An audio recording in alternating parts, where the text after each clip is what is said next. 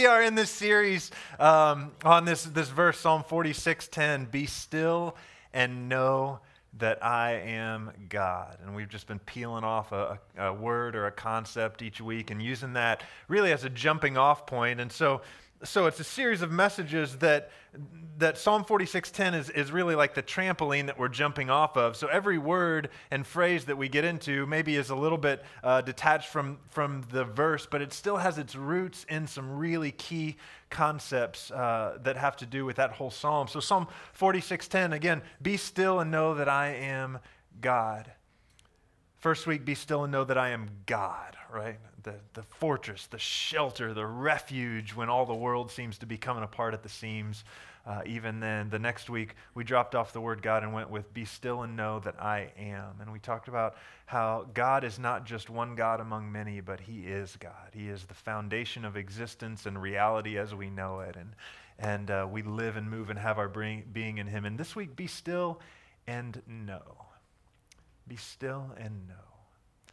This word know in the scriptures is one that just occurs over and over and over again. And I wanted to spend a little time this morning just looking into its meaning.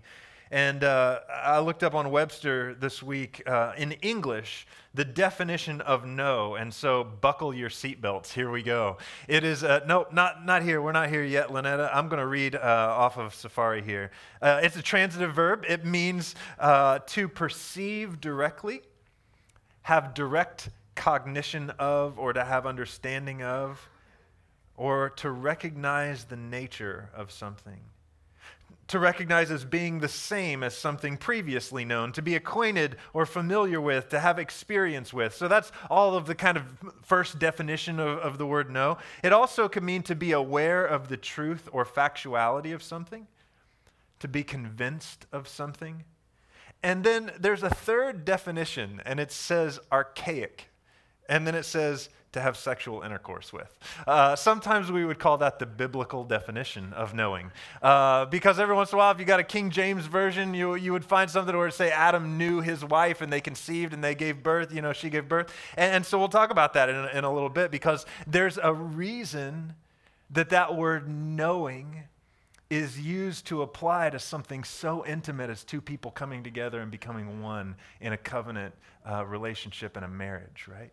And so there, there's this, this uh, all these different def- definitions of, of knowing and, and knowledge. And I think when we think of knowing something, even just the way that I spoke that sentence just now uh, as, a, as a default, is that when we think of knowing, we tend to think of it in terms of knowledge of something, gaining mastery over a subject. I think when we go to school, we spend years and years and years of our life learning subject matter. So we have books in front of us, we memorize lists and dates and definitions, and then we take tests over those things to make sure that the teacher knows that we know that subject matter, right? This is, I think, for us, a, a, when we think of knowing, it tends to be the default of how we think of that verb to know something, to have mastery over something. And so, if we don't know something, what do we do?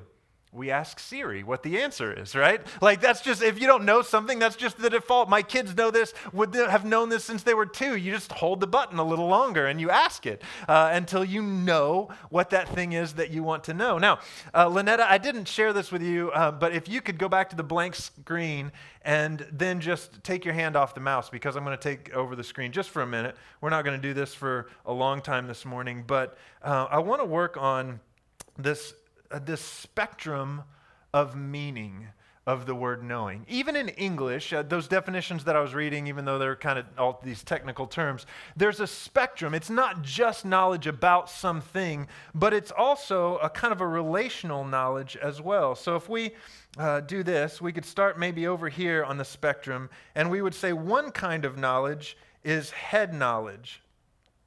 Is that big enough for you guys? Can you see that? I can't tell how big I'm writing head knowledge or mastery over a subject. So that's one kind of knowledge. And I, would say that that's probably the default kind of knowledge when we think of things. But there's another side to the spectrum over here, and there's another way that you know someone, and it's the relational. side of the spectrum relational or experiential, you might say. Knowledge. And this is the spectrum. So there are different kinds of knowing. And the further we get over towards that right side of the spectrum, the more the knowledge becomes personal, right? The more the knowledge becomes experiential. So, this is something that I'm not just reading in a book or somebody else is telling me about, but this is something that I have uh, direct knowledge of. And uh, this is something that the further you get over into that way, it's more of a direct relationship kind of knowledge. So, if we get over to this right side of this spectrum, this is where you might have the kind of saying, Do you know Bob? Do you know Ashley? Or do you know Adam? Or do you know, do you know a person, right? And, that's the kind of knowledge where it becomes relational and experiential, and where it's not just something that you've heard about or somebody that's told you about this thing, but it is something that you actually experience. And I think this is actually what is in view in the relational kind of knowledge in the scripture. That right side of the spectrum is often what's in view in the biblical language. This is why marital relationships are sometimes described in this way. So a person knew his wife and they conceived and had a child. Because there is this, uh, there is this reality that in that covenant marriage act between a man and a woman, when they come together, that there is this nakedness and unashamedness, pardon the graphic nature of this, but, but there is this not just a physical coming together, but a spiritual and a heart level and a, and a kind of connection that, that takes place in that marriage, uh, in that marriage relationship there that really gets to the depth of knowing someone and, and being connected with that person. The, in the scripture, the Hebrew word that we find in Psalm 46:10 and about 950 other places is this word yada. Everybody say this word with me together. Yada. It's great, right? Like ta-da. It's like a, it's like a magic. You all know how to speak this word in Hebrew now. Uh, yada means to know. And, and, I was doing some research in some uh, you know Bible study tools this week and found this definition which I thought was really helpful. Yada to know in the Hebrew language is not just to be intellectually informed about some abstract principle, but to apprehend and experience reality. There's two great words like apprehend, to come into the knowledge of it, to experience reality. Knowledge is not the possession of information, but rather its experience or actualization.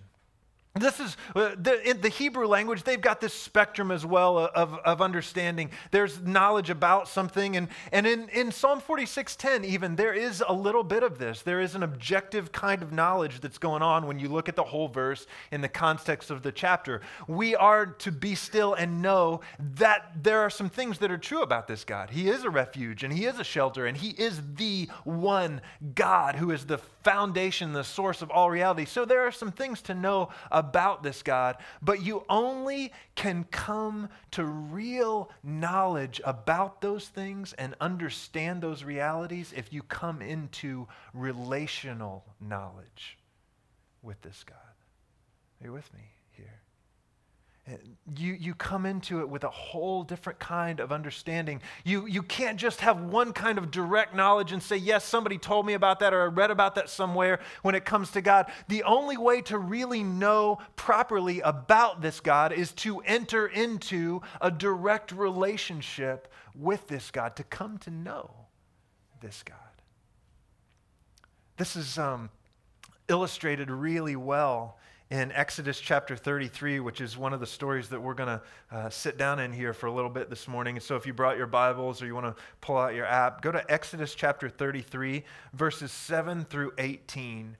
And in this story in Exodus, this kind of knowing, this kind of a relational, experiential, just sinking in deep to this, this kind of relationship, this is the kind of knowledge that is on display. And this word yada shows up over and over and over again in this story. Again, we said it like 950 times in the Old Testament. It's like five or six times right here in this little passage that we've got in Exodus 33. And just to give you a little background on this story before we start reading a passage from it, uh, the people of Israel are traveling through the wilderness. They've been there for some time. The, God has given the Ten Commandments twice uh, at this point, and, and because Moses came down off the mountain the first time and smashed the, the tablets. And, and so they're, they're on their way to the promised land, but it has been a rocky road. They've been delivered from e- slavery in Egypt, um, and, and, now they've spent um, just a, a while out there in the wilderness, wandering around, and the relationship between the people of Israel and God is really on the rocks. God is becoming frustrated with his people. Uh, the people are complaining against God and talking about how maybe we ought to just go back to Egypt, if things were better for us back there, maybe even. And so God is, is having these conversations with Moses and saying, maybe I just will stay here and you guys can go on by yourselves because this maybe isn't working out for you, this relationship, this kind of knowledge. And, and there was this, there was this uh, pattern that they had, this, this deal of, uh, of relating with God where somebody wanted to talk with God, they had a tent that Moses would set up outside of the camp. And if somebody wanted to go and, and relate with God and, and communicate with God, uh, many times they would go into this tent and they would have this conversation. But when Moses would go to this tent, they called it the tent of meeting. When Moses would go into this tent, all of the people recognized that there was something special that was happening in that moment. And, so the people would go and they would stand outside of their own tents, at the entrance to their own tents, and they would wait and watch while Moses was in the tent of meeting. And a cloud, one of the signs of God's presence in the, in the Exodus, would come down and sit down on that tent of meeting while Moses was there. And the people said, and Exodus describes this, that, that when Moses was in that tent, the Lord would speak with Moses as if he was face to face with him. They had this kind of direct personal knowledge of one another, especially of God to Moses. And Moses was learning how to know God and learning some things, not just about God, but what it means to be in relationship with God. And so one day, Moses and God are having this conversation, and God is trying to figure out, am I going to go with these people or not? And Moses uh, in verse 7, we're going to pick up the story. Now, Moses used to take a tent and pitch it outside the camp some distance away, calling it the tent of meeting. Uh, skipping down to verse 11, I just told you some of this background. Uh, verse 11, the Lord would speak to Moses face to face as one speaks to a friend. Then Moses would return to the camp, but his young aide, Joshua, son of Nun, did not leave the tent. Verse 12, Moses said to the Lord, You've been telling me, lead these people, but you've not let me know whom you will send with me. You've said, I know. There it is. I know you by name. And you have found favor with me. Well, if you're pleased with me, teach me your ways so that I may know you and continue to find favor with you. Remember that this nation is your people, God. Do you hear this? Moses tells God, Look, I know that I am fully known by you. You knit me together. You've called me out. You've given me a mission over and over and over again. You've shown that you know who I am and you know everything about this world, right? I get that. But I love what Moses does here. Now, God, this God who has revealed himself to Moses over and over and over again through all sorts of mighty acts, Moses says, God, would you continue to reveal yourself to me? Show me your ways so that I might be able to know you. Same word. You know me, I know this, but, uh, but I want to know you now. So show me yourself, show me your ways, reveal yourself to me. And then he asks this question, or, or he makes this request Remember, this nation is your people. Verse 14 the Lord replied, My presence will go with you, and I will give you rest. Now, if you're just reading this uh, in English, you might miss the uh, the depth of what's going on here. They're having this conversation about Moses leading the people into the promised land, and God is wrestling with the idea of maybe leaving that to them without going with them. And so Moses asks, well, You have to go with us. Um, remember that this nation is your people. Moses is trying to, rec- to help God remember the covenant he made with Abraham and with these people and say, We can't go anywhere without you, God. And God says, My presence will go with you. And that word is singular. It's like, Moses, I'll speak to you face to face. Uh, I'll go with you, um, but it's singular. I'll go with you. Moses said to him, If your presence doesn't go with us, don't send us up out of here. That's not good enough, God. Uh, I don't want you to just go with me. I want you to go with us. How will anyone know that you are pleased with me and with your people unless you go with us? What else will distinguish me and your people from all the other people on the face of the earth? Do you hear what Moses is saying here? Moses is saying, God, our knowledge of you, our relationship with you, and yours with us, your presence with us, is the defining thing about who we are.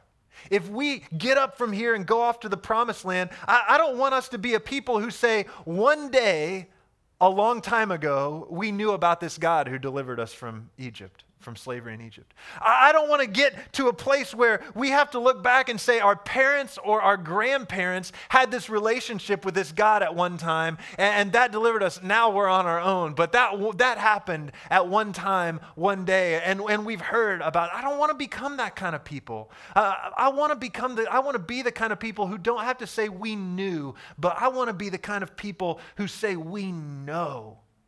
And I don't also want it to be a kind of a thing where I just know you and then I have to tell everybody else about you and they have to have this kind of derivative knowledge of you. I want us all to be in that kind of relationship with you. Your presence, God, we want it to go with us together, all of us. This is a it's a bold request from Moses. Moses had these kind of wrestling matches with God. In fact, you find people in the scripture over and over and again having these kinds of wrestling matches with God. The people in the scriptures are not just robots that hear the will of God and then, you know, just whatever. It's, it's like we're all, they wrestle with God sometimes over these things. And Moses did this. It's just like you'd talk with somebody uh, as with a friend, and, and the Lord said to Moses, Okay I'll do the very thing you've asked because I'm pleased with you, and I know you by name. Now, if I was in Moses' shoes right now, I'd say, okay, thanks. and, then, and, then, leave, right? And go back to my room and be like, all right, thank you. That was really dangerous. And I can't believe I just uh, like won that argument or something, you know? And, and then, and then Moses, though, Moses, man, he doesn't give up. He says, now show me your glory. Show me your glory. Moses, in this moment, oh, I love this. He says, okay, God's just given us a promise of having his presence go with us, so we'll know him collectively. But I don't want to just know enough about God. I don't want to just dip my toes in this relationship. I want to go as deep as I possibly can. That word glory in the Old Testament is this word kabod, which is like the weightiness of God's presence. Like, like just lay it on me, God. I, want you to just like smack me with that anvil of your presence, you know? Like, like I, I want, oh, show me your glory. And that leads to this whole other sermon and, and story about how God says, oh, Okay, God, or, uh, or okay, Moses, I'll show you my glory, but you can't see my face or you will die. So you're going to hide in this rock and I'll, I'll pass by you and cover you up until I pass by, and then you can kind of like catch my back as I go. But this is Moses' heart here is this, this I've got to know the depth of who you are. There are, um, th- there are a few things that can cause us to go off track when we come into uh, seeking to know God. A, f- a few ways where we can take that word know and just give it a little bit of a twist or a spin or only focus on one part of that spectrum and it just throws everything off. And, and, and I, I want to show a few of these. Lynetta, I think if you just hit the, oh, they all come at the same time. That's all right. Uh, so refusing to settle, this is what I think Moses uh, is so beautiful about Moses, what Moses does here. He refuses to settle. And you can just uh, put them all up there um, for me. They were up there just a minute ago. All right, click the button. No? Click the back button, maybe? They came up on my screen. They never did? There we go. Are you, are you here? All right. Sorry, I'm throwing you a lot of curveballs, Lynetta, and I didn't tell you any about any of them. So she's swinging blind back there. Uh, my bad. So refusing to settle. This is what Moses does. Um, one of the ways that we can settle in our relationship with God is we can rest on past knowledge. And so we can say, it's enough that I knew God at one time. Sometimes we tell our testimonies like this, don't we? Uh, tell, me, tell me your testimony. Tell me about your, your relationship with God? Well, I grew up and this was me, and then I had this experience, and I went to the altar when I was this old, and then I, I maybe did this kind of thing where I just submitted my whole life and I was this old, and, and then God did this for me. And, and by the time you get to present, you, there's not really a lot of stories. And this is maybe one of the ways that sometimes in our lives we rest on past experience. And Moses and the people recognize we can't get on like that. God did these incredible things. I mean, part of the Red Sea. He's given us manna and quail and water from rocks. Has delivered us from the most powerful nation in the whole world at the time. And, and yet, as great and as incredible of mountaintop experiences those things were, we can't just rest on those forever if God doesn't continue to go with us and we stay in active relationship and we continue to make new stories and learn new truth and continue to go and, and dive and press in, then it's just not going to be enough to just rest on what used to happen or what happened one other time. Next bullet slide. Sometimes we settle for derived knowledge. And this is the kind of knowledge that, man, this is an epidemic. It's good enough for me to listen to some preacher on TV or my pastor at the church or to read my book about God or read my devotional about God. And yet, so often we settle for knowing about God. And we forget that in order to know God the way that, that He calls us to know Him, we got to take that extra step of actually coming into His presence and, and coming into that direct relationship and not just taking somebody else's word for what happens in a relationship with God, but actually moving into it ourselves. Sometimes we settle, uh, the third thing, for failing to press in. You might say just knowing enough about God. Like, I've been walking with God for a long time. At some point, do you just ever say, okay? Let me ask you this. If you're married, do you ever get to a point where you're like, I know enough about my spouse? If you do, we need to talk, right? There's always something new. There's always something new the relationship morphs and grows. Even if it's just that, uh, that there's always something new. The time that we're in uh, causes us to learn something new. We learn something new based on who we are sometimes. But always, Ashley and I have this routine every once in a while. We'll go on a date. And uh, sometimes, I mean, we've been together for 17 years or something now, dating all the way through. And, and, uh, and you think sometimes you're like, is there anything else to know? But we'll like do a, a search for, for questions to ask on a date or something. It'll be like, tell me about your second grade teacher. And I'll realize I never knew about your second grade teacher before, you know, or tell me, and so tell me about that. And, and there's always, always, always, always something new to learn. Moses, when he says, show me your glory, he's like, it's not enough. I always want to know more. I want to press in. There was, a, uh, there was this, this experience that we used to have um, when we were dating and engaged, and when we got married, there was this TV show that Ashley and I used to watch called Iron Chef. Do you guys remember Iron Chef?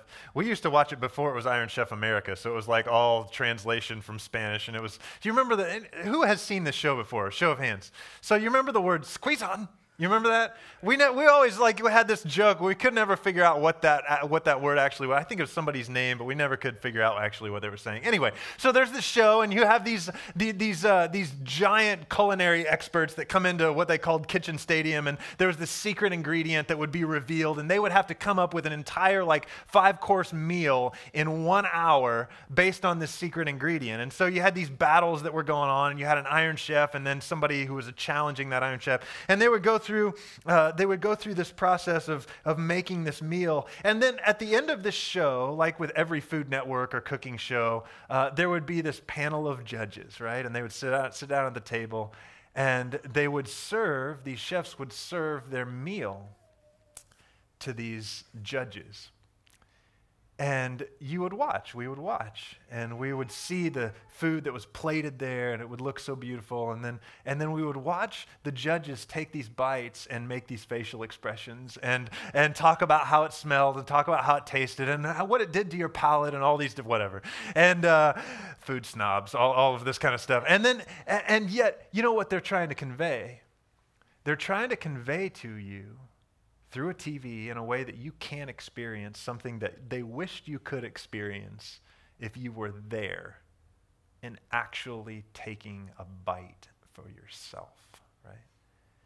Every food show has something like this. You never watch a food show, Rachael Ray or whatever, even if it's not a competition. You, the, the very last thing is always them cutting and taking a bite and say, oh, tastes so good and if oh it smells so good and oh if you could just see this and and just and, and they're trying to say this would be wonderful if you would cook it on your own in your kitchen and eat it. But there's no substitute for that right? And it's the same with faith. I could, I could stand up here all day long and tell you about a relationship with God and invite you into that. You could hear from your parents and your grandparents about how amazing God has been in their life. We could stand up, every one of us, and give testimonies all day long. And, and yet, if you, and, and if we were just to rest on that kind of knowledge, it wouldn't be enough. Psalm 34 8 says, Taste and see. Taste and see for yourself. For yourself. That, that maybe this is a hurdle that you, you've been struggling with and haven't quite gotten over, and, and, and yet you're, you're sensing this morning there are some ways that I've been settling in my knowledge of God. Be still and know there's some further, uh, there's some further pressing in that I need to do on that. My promise to you from the scriptures is that if you taste and see for yourself, come into God, lay yourself before God. God, I want to know you. Show me your glory you will see that the Lord is good. Would you pray with me?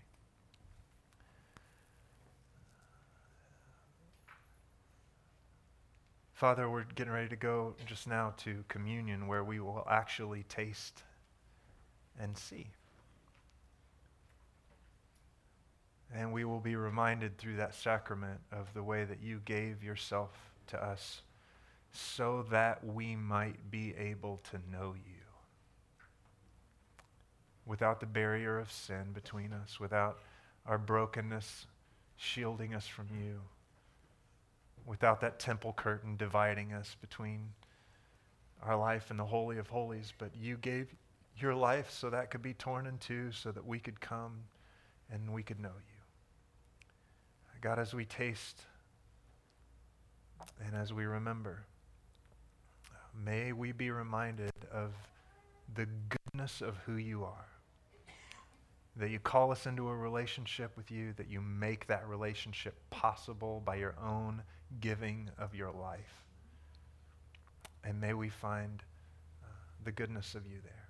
In Jesus' name we pray.